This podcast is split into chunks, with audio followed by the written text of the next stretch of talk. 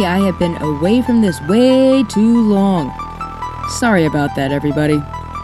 Just in case you all might have forgotten about me, I'm Jules Watts, and this is 5 Degrees Off Normal.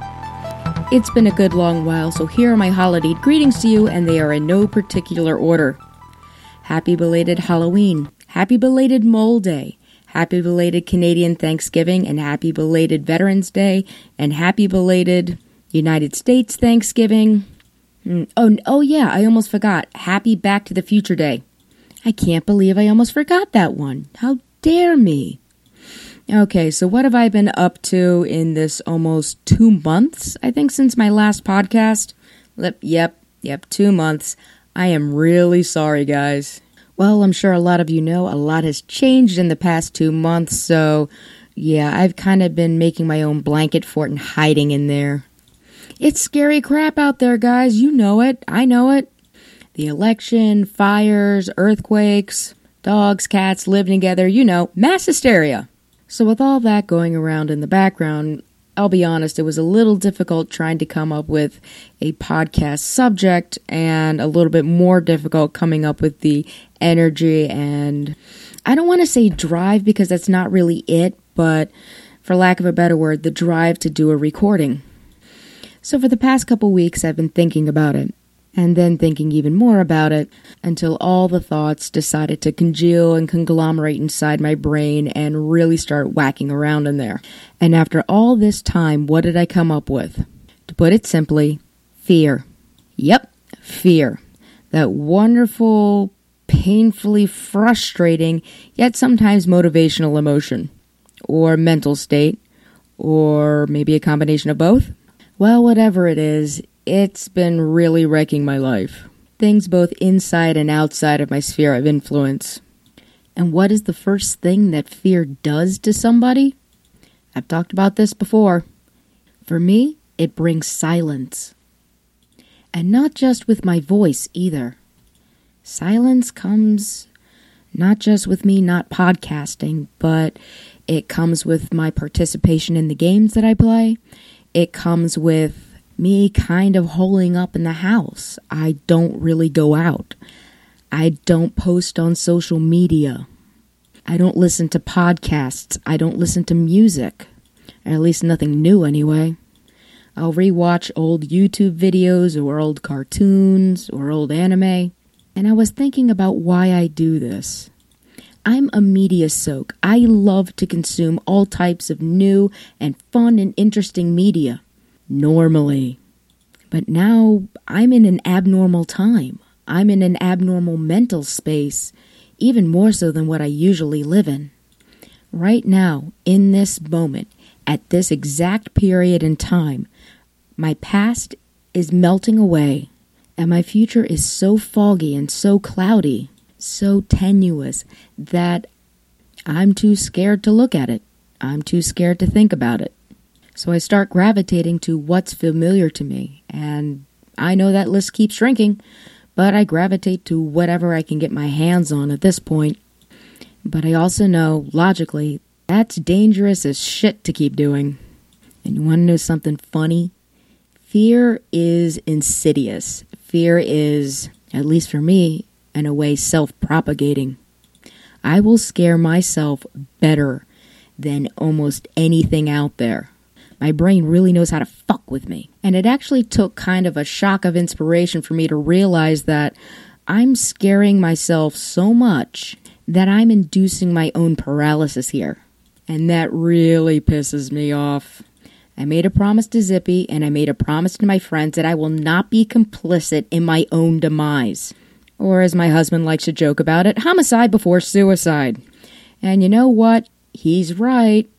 If something wrecks me, it's not going to be my own doing, or at least my own conscious, intentional doing. You know what I mean?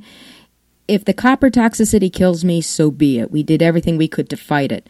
But if I'm not fighting it, then that's my own fucking fault, then, isn't it? So I get angry.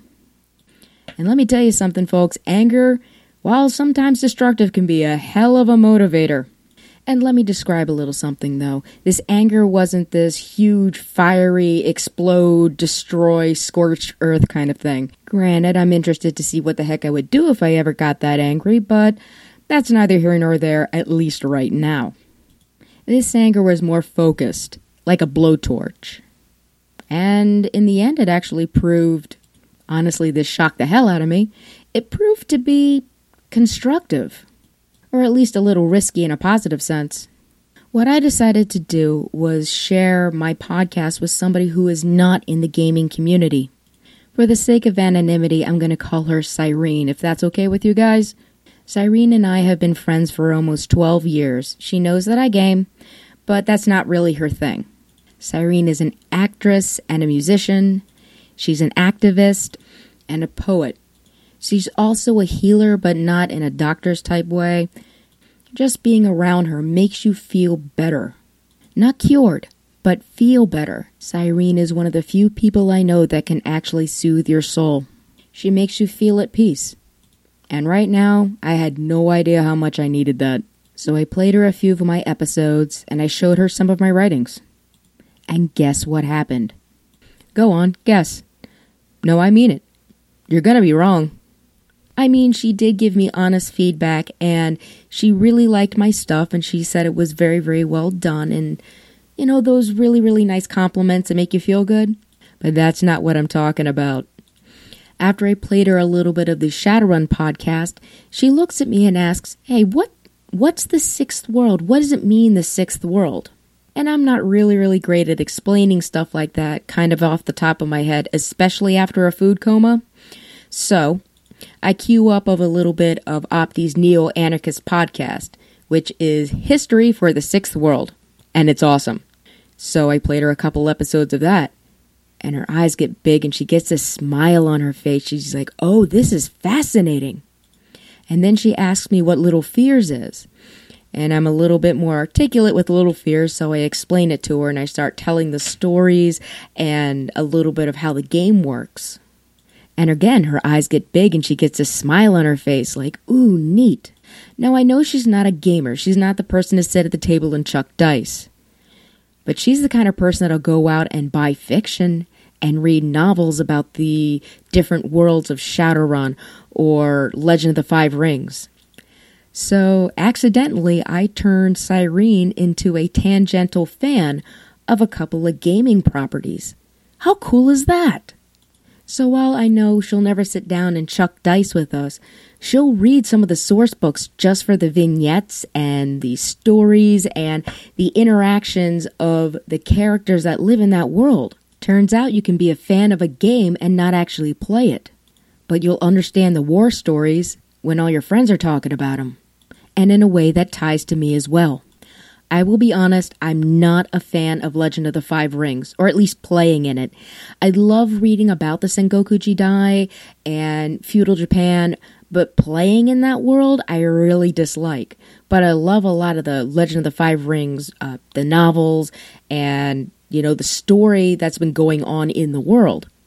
So if the world is rich enough and fascinating enough, or enjoyable enough, you can actually turn somebody that's not a gamer into a fan of a game's universe. I mean, the Shadowrun world isn't huge. There's a lot of us, but not to the numbers that there are fans of Halo or Call of Duty. But I found out that the community of folks that love Shadowrun don't have to be specifically the players of the tabletop RPG. They can just be lovers of the Shadowrun universe and the stories that are told therein. And you know, that's kind of cool. And I started to realize that this is happening not just in my own little circle of friends, but on a larger scale. There's a YouTube show out there that has comedians like Paul F. Tompkins sit with people and they're playing D&D. And then somebody animates the D&D session and it's really funny. And people that don't play D&D are really liking this show. There's humor and there's sadness and there's like emotion and laughter and even the people that don't chuck dice are, are giggling at folks when they fumble their dice bag. So maybe that's the future I should be looking at. Not where the fact that I'm a gamer kind of insulates me, but where being a gamer, I can share a fantastic world with a friend that's never picked up a D6 before and get them so enthralled that they'll be interested if something new about that world comes up. Turns out there's a way to share my love for gaming without picking up a set of dice. So I don't have to put myself in a little box or keep my friends based on what their interests are in little boxes too. And I don't have to be scared that my gamer friends might meet my my school friends or my work friends. Maybe sometimes you all just want to get together and share an epic story. Doesn't matter where it comes from, but I think we'd all like to hear it. I have no idea what took over me, but I have also signed up for the Dog Days of Podcasting Winter, mm, let's call it the Winter Challenge, the 12 Days of Podcasting. Dollars to donuts, I'm not going to be focusing on a lot of holiday stuff unless I get a really awesome mug of hot cocoa. But go to the Dog Days of Podcasting webpage and see who's going to be doing it. There's a lot of really great podcasts out there. And quite frankly, I think you all owe it to yourself to listen to some really good stuff this holiday season. This is Jules Watts, and you've been listening to 5 Degrees Off Normal. Our intro music is by the awesome Prism Shard. Thank you so much, and I will be linking to them in the show notes. I hope you all have a wonderful holiday season, and hopefully, I'll be talking to you soon. Don't be afraid to share the universe that's inside you. Someone else might find it fantastic.